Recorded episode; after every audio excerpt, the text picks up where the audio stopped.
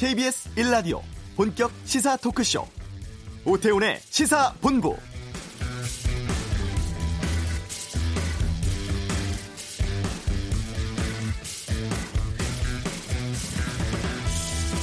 (18호) 태풍 미탁 당초 예상보다 빠르게 북상해서 오늘 자정쯤 전남 해안에 상륙할 것으로 보입니다. 태풍이 지나는 동안 동해안 등 일부 지역에 최고 500mm가 넘는 폭우 또 강한 바람 우려되는 상황인데요. 지금 중국 상하이 쪽에서 중형급 세력 유지하고 있고 우리나라 올 때는 소형급으로 바뀔 것 같다고 하죠. 태풍 상륙에 대비해서 중앙재난안전대책본부 오늘 오전부터 대응 수준을 비상 1단계에서 2단계로 올렸습니다. 일부 지역에서 여객기, 배 운항 제어하고 있고 국립공원 탐방로도 통제되고 있습니다. 취약 지역 순찰 강화, 각 지자체 중심으로 비상 근무 체제 들어간 상황인데요. 오태훈의 시사본부 잠시 후 이슈에서 이번 태풍 상황에 대해서 제주대 태풍연구센터 연결해 자세히 알아보는 시간 갖겠습니다. 신설 코너죠. 그냥 갈 수 없잖아. 국회의원 자녀의 입시에 대한 전수조사. 현재 진행 상황 집중적으로 살펴보겠습니다. 2부 아는 경찰. 홍정옥 전 한나라당 의원 딸의 마약 밀반입 사건, 또 화성 연쇄살인 사건의 용의자, 추가 범행 자백 소식들 알아보겠습니다. 김성환의 뉴스 소다. 오늘은 중국 국경절 파장 등을 다루겠습니다. KBS 라디오 오태훈의 시사본부 지금 시작합니다.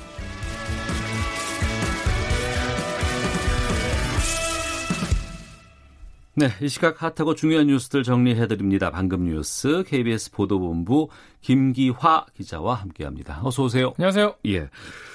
북한이 탄도미사일을 발사했어요. 네, 그렇습니다. 이번에는 확실히 탄도미사일인 것으로 보고 있는데요. 오늘 아침에 강원도 원산의 북동쪽 해상에서 바다에서 쏜 거죠. 잠수함 발사 탄도미사일 SLBM이라고 하는데 네. 어, 이걸로 추정되는 어, 탄도미사일을 발사를 했습니다. 합참 합동참모본부에 따르면요. 북한이 7시 11분쯤에 이걸 쐈는데 북극성 계열의 잠수함 발사 탄도 미사일로 추정된다. 이게 북극성 계열이라는 게 이 미사일 그 모델 이름인 거죠. 네. 최대 비행 고도가 910km 정도고요. 사거리가 약 450km 정도로 탐지가 됐다고 합니다. 네. 어, 정경도 국방부 장관이 관련해서 입장을 밝혔다고요? 네, 그렇습니다. 국정감사 하고 있지 않습니까? 그 나와가지고 얘기를 했는데, 원래 북극성 미사일이 사거리가 1,300km라고 해요. 그, 1,300이요? 예, 그러니까. 기네요. 예, 그렇기 때문에 이제 탄도, 그러니까 대륙간까지 갈 수 있다는 거죠. 음. 그래서 북한이 이번에는 사거리를 좀 줄여서 쏜 것 같다. 이렇게 얘기를 했어요. 그래서 이거 잠수함 탄도 발사 탄도 미사일은요 원래 이 숨어가지고 음. 잠수함에서 숨어가지고 바다 밑에서 쏘기 때문에 굉장히 은밀하고 예. 기습적으로 타격할 수 있기 때문에 굉장히 음. 위협적인 무기로 보고 있습니다. 사실 2016년 8월에 한 번 쏜 적이 있어요. 예. 근데 그 이후로 처음인데 청와대가 오늘 오전에 NSC 상임위원회 긴급회의를 열고 북한이 5일에 지금 북미 실무협상 재개를 앞두고 미사일을 발사한 데 대해서 강한 우려를 표시했습니다. 네. 북한이 실무 협상 진행하면 꼭 이렇게 미사일 같은 걸로 도발을 하곤 하는데 네. 지금 실무 협상 일정이 정해졌잖아요. 그렇습니다. 북한이 늘은 뭐 자기 몸값 높이기라는 뭐 분석도 있고요. 뭐 꼭 이렇게 중요한 이제 협상 같은 걸 앞두고 이렇게 시위하는 경우가 있는데 네. 아무튼 이 북한의 이 어, 최선희 외무성 1 부상이 이제 실무협상 담당자인데요. 담화를 내고 실무협상 날짜를 발표를 했습니다. 북미 쌍방이 오는 4일에 일단 예비 접촉을 하고 네. 5일에 실무협상을 하기로 했다라고 했는데 아직 장소에 대해서는 아직 언급하지 않았어요. 장소가 음. 궁금한데 청와대는 그래서 이에 대해서는 어, 환영의 뜻을 밝히면서 어, 완전한 한반도의 비핵화와 평화 구축을 위한 실질적 진전이 좀 이루어지길 기대한다라고 밝혔습니다. 네, 아프리카 돼지 열병 추가 확진 판정이 두 곳이 나왔다고요? 그렇습니다. 이게 뭐 잠잠해지는 거 아닌가 뭐 이런 얘기도 나왔었는데 전혀 아니었던 것 같습니다. 어, 경기도 파주에 있는 양돈 농장에서요. 아프리카 돼지열병 추가 확진 농장이 두 곳 나왔는데 지금 뭐 국내 최초 발병이 확인됐던 파주에서만 지금 네 곳으로 늘어난 겁니다. 네. 그래서 예, 농림축산식품부는 이 파주의 파평면에서 어미돼지 한 마리가 폐사하고 네 마리가 식욕 부진 증세를 보인다 이런 농장주의 신고를 받고 정밀 검사를 했는데 오늘 새벽에 이거 양성이다. 그러니까 어, 어, 아프리카 돼지열병이 맞다 네. 판단을 내린 겁니다. 그래서 이 발생 농장 반경의 3km 안에 있는 돼지는 모두 어, 매몰 처분하기로 결정을 했습니다. 그리고 파주 적성면에 있는 농장에서도 바이러스 양성 판정이 나왔습니다. 네. 어, 두곳 모두 파주에 있는 양돈 농가인데 네. 좀 추가 대책이 나온 게 있습니까? 그래서 이게 지금 정부는 경기, 강원, 인천 쪽에 48시간 이 돼지 이동 중지 명령을 다시 발령을 했습니다. 그래서 4일 새벽 3시 반까지요. 해당 지역의 돼지는 외부로 나갈 수가 없습니다.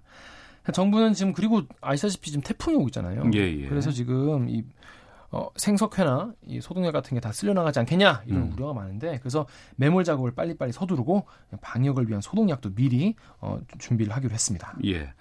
아, 국회 일정 짚어보겠습니다. 오늘부터 국정감사 시작되죠?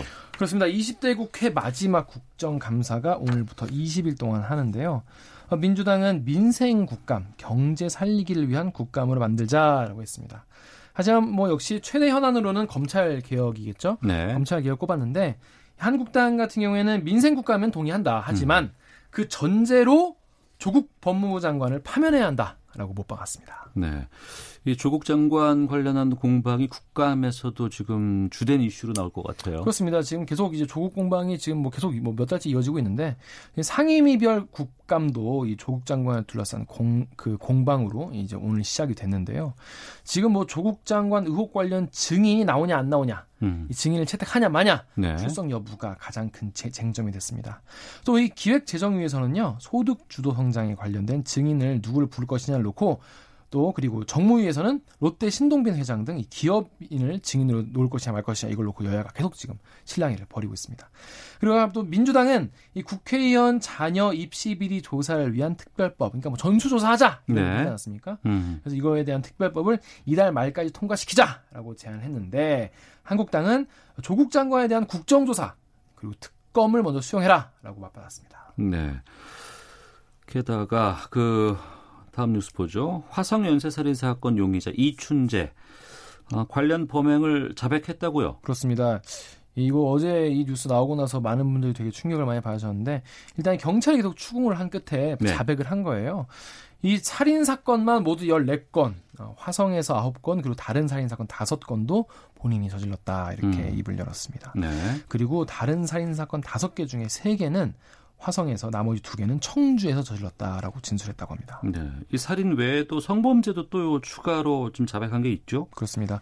사실 이런 건 뭐 이제 어, 실제로 확인을 해봐야 되는데 일단 네. 진술까지는 네. 이렇게 나왔다는 겁니다. 살인 외에도 본인이 30여 건의 성범죄를 더 저질렀다 이렇게 자백을 했는데요. 일단 경찰은 이게 뭐 증거가 다 있는 건 아니고 음. 이 씨가 일단 기, 본인의 기억에 의존해서 얘기를 하는 걸 수도 있고 또 이게 다 진실인지도 모르기 때문에 네. 일단 구체적인 장소 또 범행 시기 이런 건 수사를 해봐야 한다라고 음. 밝혔습니다. 이 씨가 범행을 한 기간은요 확인해 보면은 군에서 전역한 86년부터 처제를 성폭행하고 살해한 뒤에 수감된 94년까지 음. 8년 동안 저지른 범죄입니다. 네. 자백 어떻게 받아냈을까 궁금한데요. 네. 이 경찰이 그동안 이 씨가 수감 중인 부산 교도소로요. 관련 형사랑 음. 프로파일러 그러니까 이런 범죄자들에게 이런 걸 이제, 이제 물어보고 자백을 받아내는 전문가죠. 프로파일러를 보내서 아홉 차례 가까이 아홉 차례 대면 조사를 진행했는데요. 네. 초기에는 뭐 범행 일체를 부인했다고 해요. 음. 하지만 경찰과 프로파일러가 계속 이걸 추궁하니까 네. 어, 뭐 정확한 사정을 알 수 없지만은 지난주부터 갑자기 태도를 바꿔가지고 음. 어, 입을 열기 시작했다고 합니다. 뭐 일부 사건에 대해서는 본인이 이러이러한 상황에서 이러이러한 범행을 했다라고 그림까지 그려가면서 자세히 범행 과정을 설명했다고도 합니다. 이 내용은 2부 아는 경찰에서 저희가 자세하게 좀 다뤄보는 시간 갖겠습니다. 자 방금 뉴스 KBS 보도본부 김기화 기자였습니다. 수고했습니다. 고맙습니다. 자 이어서 이 시각 교통 상황 보겠습니다. 교통정보센터의 박소영 리포터입니다. 태풍의 영향으로 제주와 남부 지역에 많은 비가 내리고 있습니다. 제주를 오가는 항공편도 결항이 되고 있어서 미리 운항 여부를 확인해 보시는 게 좋겠습니다.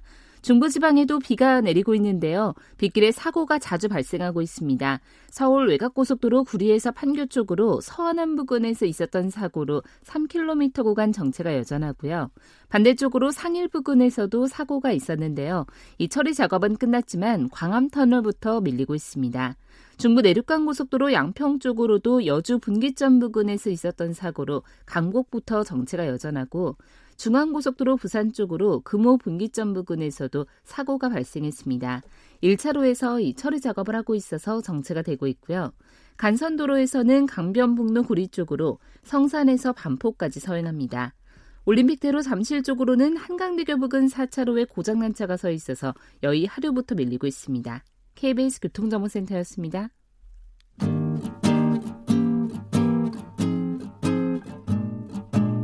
KBS 1라디오 오태훈의 시사본부 여러분의 참여로 더욱 풍성해집니다.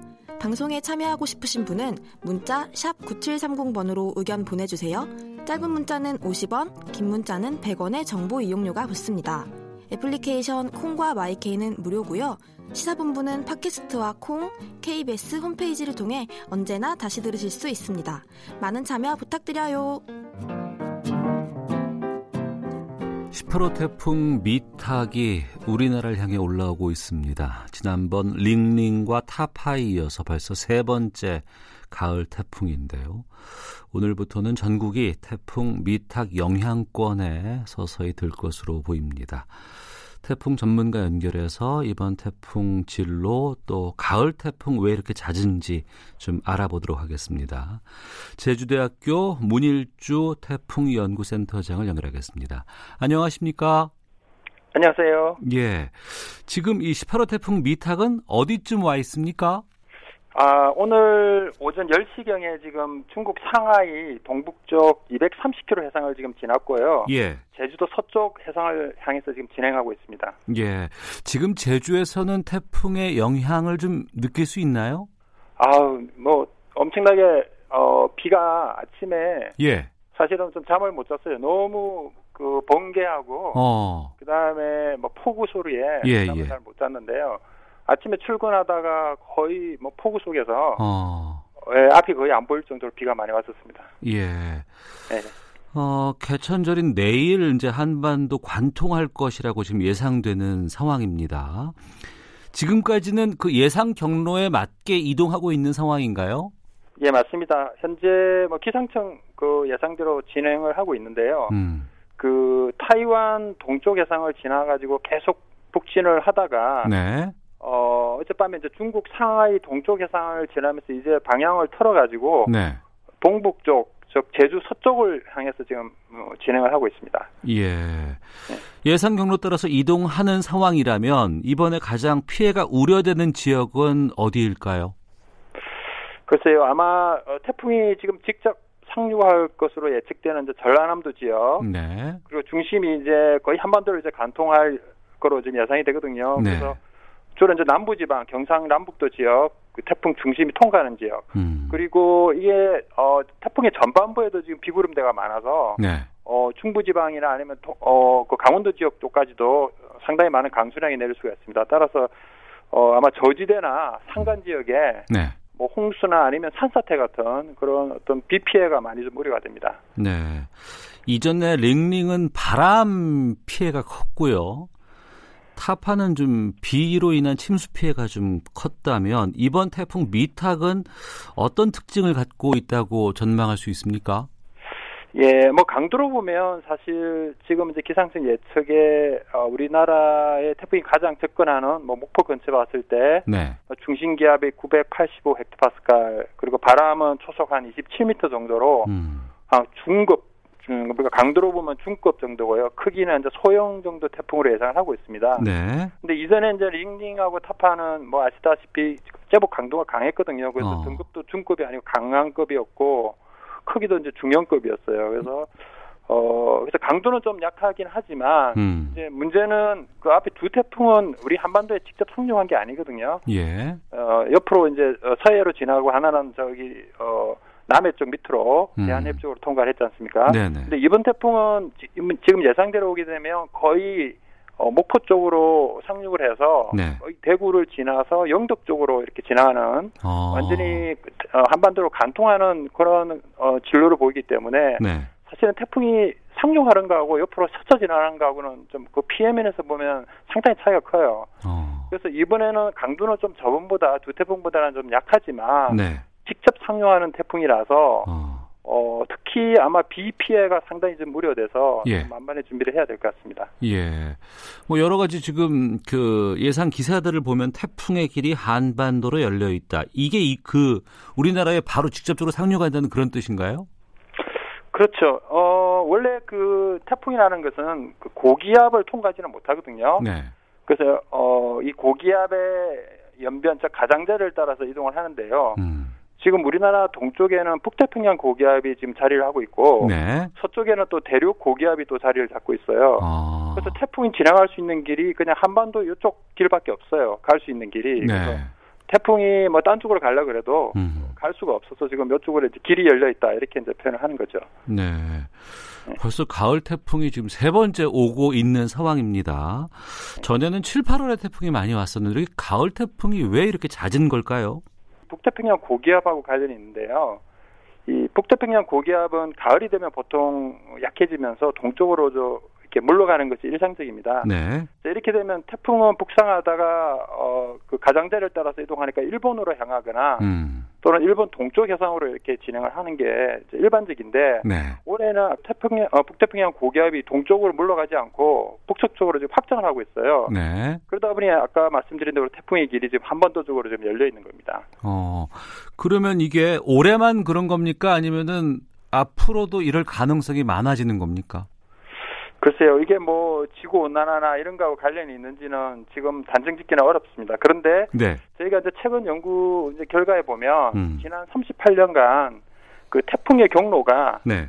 어, 우리나라 근처로 오는 태풍, 즉 이제 동중국해를 지나가지고 우리나라나 중국이나 일본 쪽으로 오는 태풍의 개수가 지금 유의하게 증가를 하고 있거든요. 네. 근데 특히 이제 주목해야 될 것이 이러한 태풍들 중에서 4, 5 등급의 아주 강한 태풍의 개수가 음. 이전보다 두 배 이상 지금 증가를 하고 있어요. 네.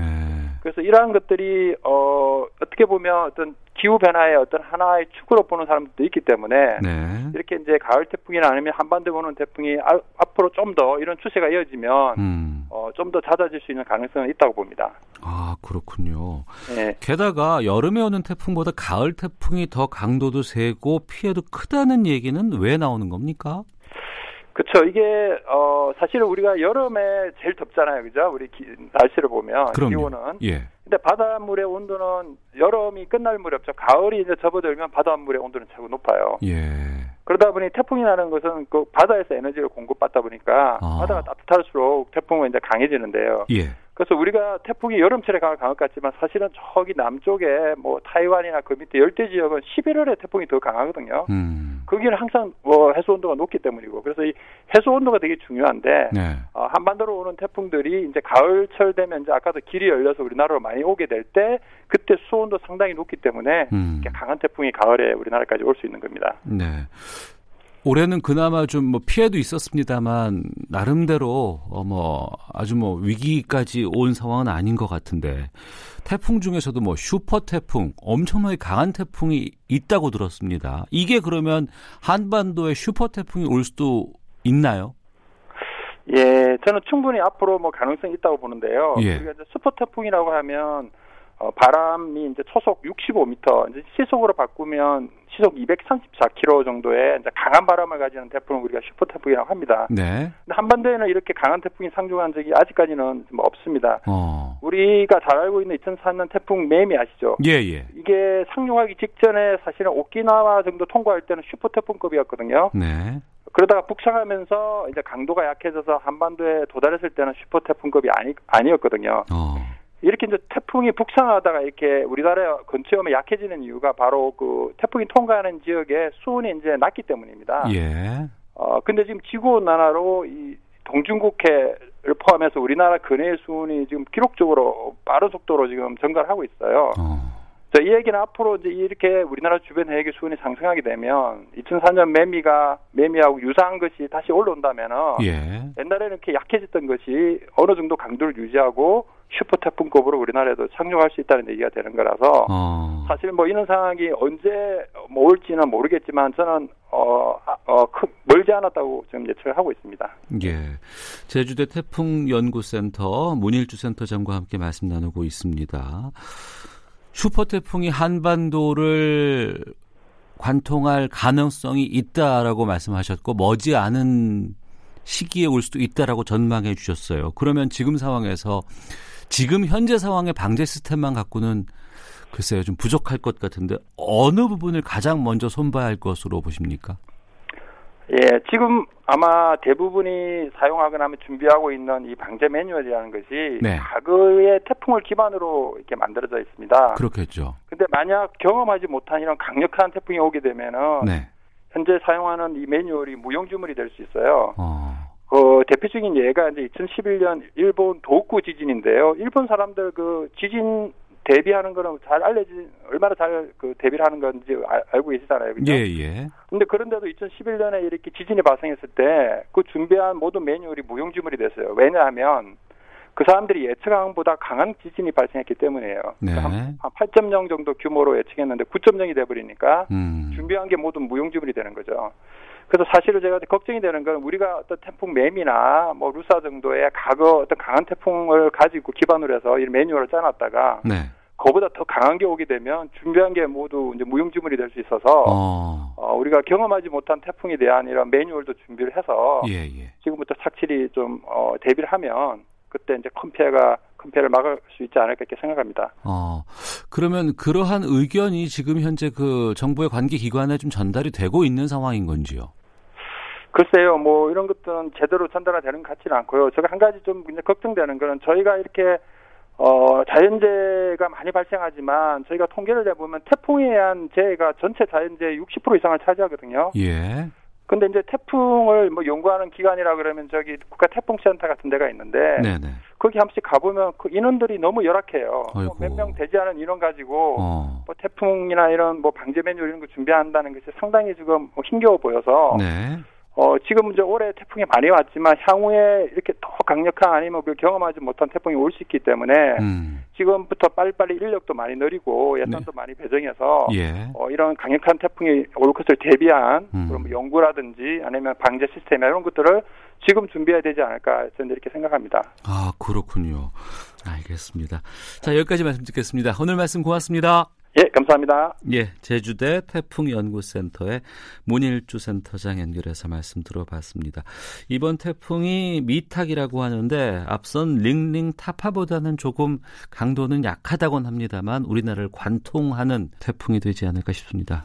대비 철저히 해야 될 시점인 것 같습니다. 헤드라인 뉴스입니다. 경기도 파주에서 아프리카 돼지열병 11번째 확진 농장이 나왔습니다. 이로써 파주에서는 네 번째, 전국적으로 11번째 아프리카 돼지열병 발병이 확인됐습니다. 방역당국은 초동 대응팀을 보내 사람과 가축, 차량 등의 이동 통제와 긴급 소독을 실시하고 있습니다. 청와대는 오늘 오전 북한이 쏜 발사체는 SLBM일 가능성이 있다고 보고 오늘 오전 7시 50분 정의용 국가안보실장 주재로 NSC 상임위원회 긴급회의를 열어 한미 정보 당국 간 긴밀한 공조를 통해 정밀 분석해 나가기로 했습니다. 정경도 국방부 장관은 오늘 북한이 강원도 원산 북동쪽 해상에서 잠수함 발사 탄도미사일로 추정되는 탄도미사일을 발사한 것과 관련해 일본에 정보 공유를 요청했다고 밝혔습니다. 북한이 북미 실무 협상 일정을 발표한 다음 날 노동신문을 통해 남북 관계 경색 국면의 책임이 남측에 있다고 주장하고 나섰습니다. 국회 문화체육관광위원회 국정감사는 조국 법무장관 관련 증인 채택 문제로 자유한국당 의원들이 회의장을 떠나면서 파행됐습니다. 지금까지 라디오 정보센터 조진주였습니다.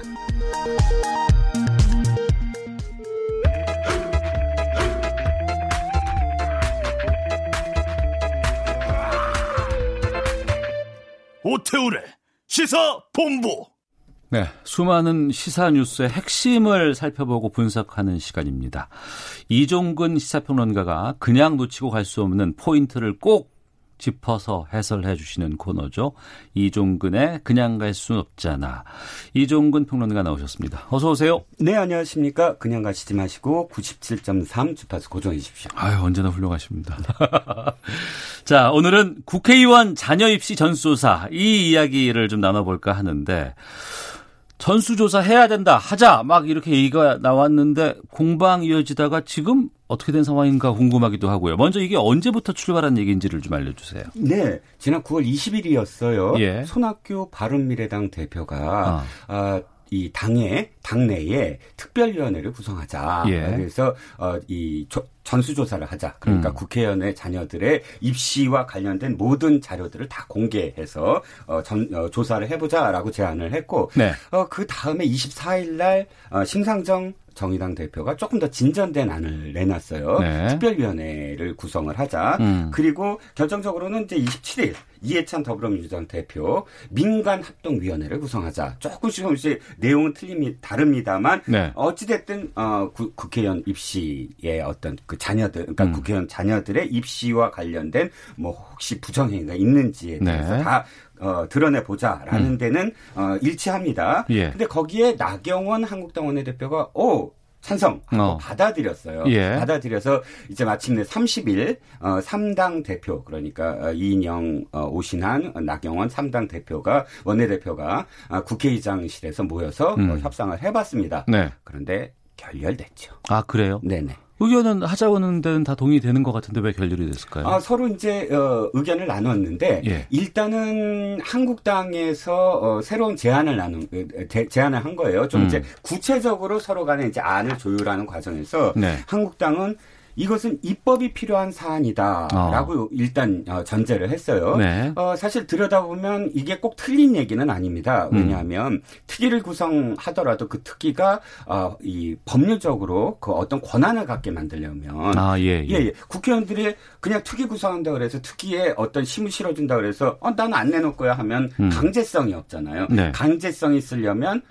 그러니까 입법화를 해야 되는 거죠. 그래서 음. 그런 입법화 과정이 필요하다라는 것과 그다음에 시기적으로 이, 이것이 물타기용으로 보일 수도 있다. 중국 음. 장관 수사와 국회의원 자녀와 동일시해서. 네. 그래서 저기, 저, 이, 조국 장관 수사가 끝난 다음에 하자라고 음. 제안을 했고, 마지막으로 한 가지 더 제안이 차관 자녀까지 하자. 네. 고위공직자를 다 포함을 해서 차관 자녀까지 어. 이렇게 제안을 했고, 민주당은 사관 자녀까지 확대하는 것은 당연히 좀 그 의견을 물어봐야 된다. 예. 아, 라면서 서로 다시 만나자 정도 음. 결렬됐다라고 표현하기보다는 좀 다시 이렇게 만나는 걸로 이제 어, 해산이 된 상황이죠. 네.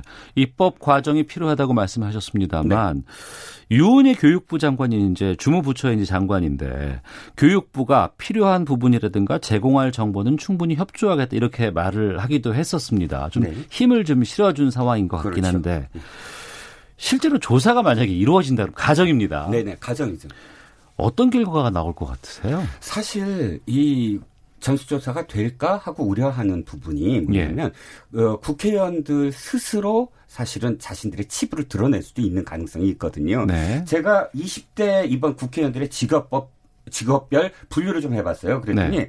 아, 저는 정치인들, 정치인 출신이 가장 많을 거라고 생각했거든요. 예. 정당인. 예. 근데 1위가 공무원, 공공기관자, 기, 어. 기관에 있던 사람들이 예. 20.33%로 가장 많아요. 예. 그 다음에 어, 교육, 학계, 연구원이 15% 어, 이게 어 4, 4위 정도인데 음. 이두 개 직업군을 제가 왜 말씀드리냐면 네. 사실 이번 조국 장관의 자녀들 어, 의혹이 나오면서 두 가지가 문제잖아요. 음. 하나는 논문이 논문을 쓰지 않았으면서도 어, 저자에 등록됐다라는 의혹. 네. 그다음에 인턴 음. 그러니까 뭐 서울대 인턴 무슨 대학 인턴 또는 공공기관 인턴 네, 네. 인턴에 인턴도 안 했으면서 들어갈 수 있는 것.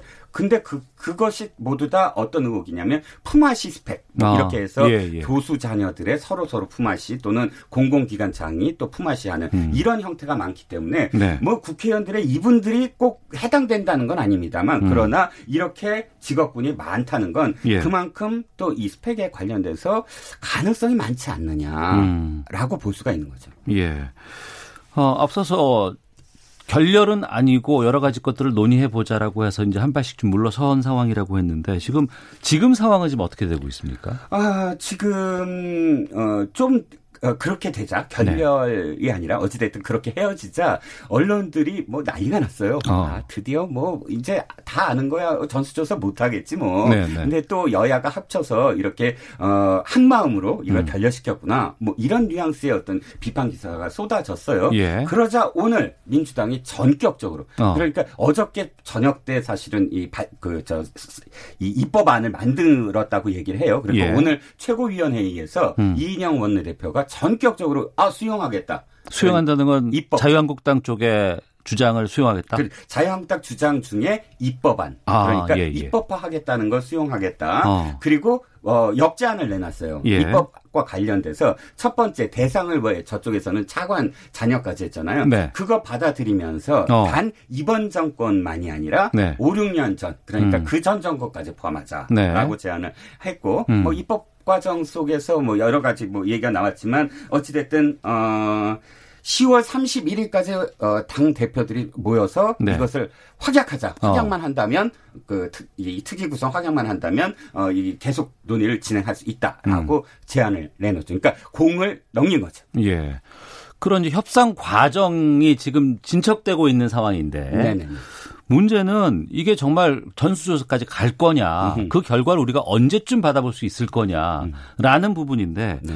이 국회의원들이 추진하는 이런 뭐 조사 이런 거에는 뭐 무슨 일정 정도의 공식 같은 것들이 그 전부터 있었다면서요? 그렇죠. 음. 자 자신들과 관련된 것에 대한 전수조사 이거는 어떤 상황이냐면 네. 늘 어. 어떤 문제가 생기면 그 문제에 대해서 야당 의원들이 비판하잖아요. 음. 예를 들어 고위공직자든 아니면 현 정부든 아니면 여당 의원이든 예. 그렇게 공격을 했을 때 어, 여당에서는 이렇게 대받아칩니다. 그럼 우리 모, 모두 그러니까 음. 당신들은 깨끗하냐? 예. 어, 지금 어, 죄 짓지 않은 자가 돌을 던져야 되는 거 아니냐? 음. 그러면 이쪽에서는 어 그래요? 어 우린 깨끗해요. 네. 그럼 다 한번 드러내 봅시다. 네. 이게 음. 전수조사예요. 우리 다 한번 까보자. 아, 다, 네. 예, 그, 렇습니다 예. 이, 방송이라 그 까보자라는 말을 피하려고 되게 노력했는데 예. 좋습니다. 아, 시원하게 예, 해야죠. 예, 예. 다 까보자 했습니다. 예. 다 까보자까지는 모두 박수치고 해요. 예. 그 다음 뒤돌아서 이제 국민들도 그럼 어떻게 할까요? 자 지켜볼게 했는데 음. 자 어떻게 할까? 근데 야 이거 언제 할까? 언제 할까부터 얘기해 볼까?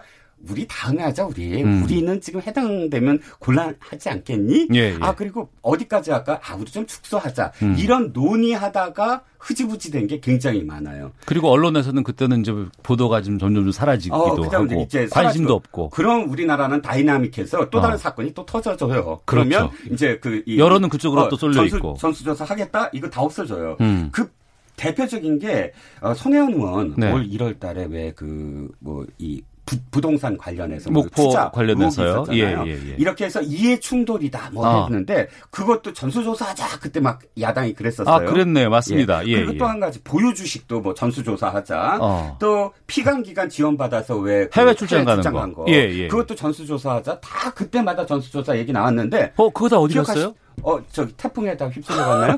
어, 저 찾아봐, 주머니에 찾아봐야 될 것 같은데? 어, 그래요. 네. 그러네요, 정말. 예, 그렇죠. 예, 예. 한동안 떠들썩하게 언론에서 집중적으로 문제 제기를 했고, 네. 국회의원들이, 어, 이거 혼자만의 책임은 아닌 것 같고, 모두가 다 알아보자고 했는데, 네.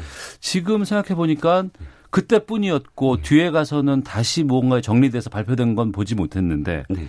그러면, 그동안 전수조사가 성공한 예는 그러면 하나도 없어요? 아, 하나도 없지는 않아요. 전수조사 성공한 예가 언론사에서 어, 나서서 했을 경우는 두 건이 지금 조사가 됐어요. 예. 동아일보가 의원 재산 공개에서 의원들의 주택 보유 현황 음. 이것을 전수조사를 했어요. 이건 어, 사실은 어, 의원 재산 공개한 국회 공보 있죠. 국회에 예. 예. 그 공보들을 전부 다 찾아갖고 어. 주택 보유 현황을 전수조사를 공개한 거예요. 예. 또 한겨레 신문이 지난 2016년도에 19대 의원 298명의 후원금 지출 전수조사를 했어요. 어. 그러니까 저는 어, 해결 방법 중에 하나가 예. 사실 자신들이 직접 하겠다라는 건 못 믿어요. 그러니까 지금 말씀해 주신 그 두 건의 사례도 네. 이미 법적으로 무언가 제출에 대한 자료가 있고 그 그렇죠. 자료를 낸 곳에서 언론들이 찾아가서 음. 거기에 있는 자료를 확보해서 발표한 것이지 네. 국회의원들이든가 해당 무슨 그 고위 공직자들이 스스로가 자기들이 뭘 발표하거나 이런 건 아닌 거 아니겠습니까? 그렇죠. 자기 그러니까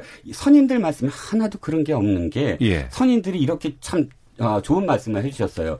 고양이 목에 고양이는 방울을 달 수 없다. 예, 뭐 예, 있잖아요. 예, 그런 예, 말씀. 예. 어. 그러면 그 평론가께서 보시기에 이번 전수조사 추진도 지금처럼 이렇게 많은 국민적인 관심이 집중돼 있는 상황에서 음.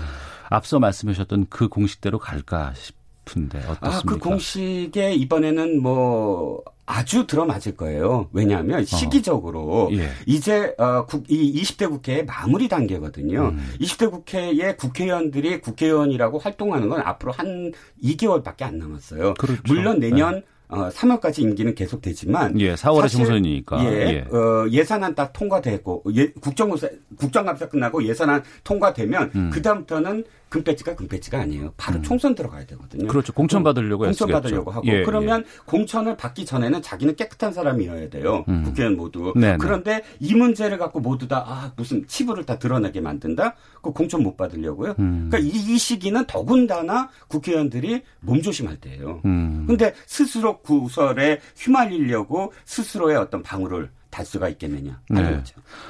하지만 국민적인 이 고위공직자들의 자녀에 대한 입시 비리 의혹들에 대한 관심은 상당히 높잖아요. 어우, 상당히 높은 거 제가 여론조사 하나 제가 그 갖고 왔어요. KBS 예. 일요진단 라이브에서 예. 한국 리서치에 의뢰를 해서 음. 조사를 했어요. 자, 국회의원 자녀 네. 입시와 네. 관련돼서 점수조 해야 되느냐 말아야 되느냐 하고 물어봤더니 예. 무려 88%의 국민이 조사가 필요하다라고 어. 대답을 했는데 88%면 거의 다란 뭐, 얘기예요. 그렇죠. 예, 예. 그런데 좀 씁쓸한 게 있어요. 예. 그 그분들 중에 예. 73%가 그러나 실현 가능성은 낮다라고 어. 대답을 해주셨어요. 예. 자, 요거 관련해서 말씀드려야 되겠죠. 네. 휴대전화 웹 조사를 하셨고 했고요. 95% 신뢰 수준의 플러스 마이너스 3.1% 포인트 오차 음. 중앙 선관위의 어, 홈페이지 들어가시면 자료가 있습니다. 알겠습니다. 그러니까 국민들도 다 아시는 거죠. 아무리 전수조사를 떠들더라도 음. 이게 자기네들 얘기구나 하는 것. 예. 국회의원 자녀 입시 전수조사에 대해서 이정근의 그냥 갈 수 없사나 싶어봤습니다. 시사평론가 이정근 씨 함께했습니다. 고맙습니다. 감사합니다. 아, 청취자 최종옥님, 정치인들은 절대로 본인 자녀들의 입시 비리를 드러내지 않으려고 할 겁니다. 1814님, 국회의원과 공직자 자녀 모두 입시 내용 공개해야 합니다라는 의견 주셨습니다. 잠시 후 2부 아는 경찰 준비되어 있습니다. 김성환의 뉴스 쏘다 중국 국경절에 대한 이야기 나눠보겠습니다. 뉴스 들으시고 2부에서 뵙겠습니다.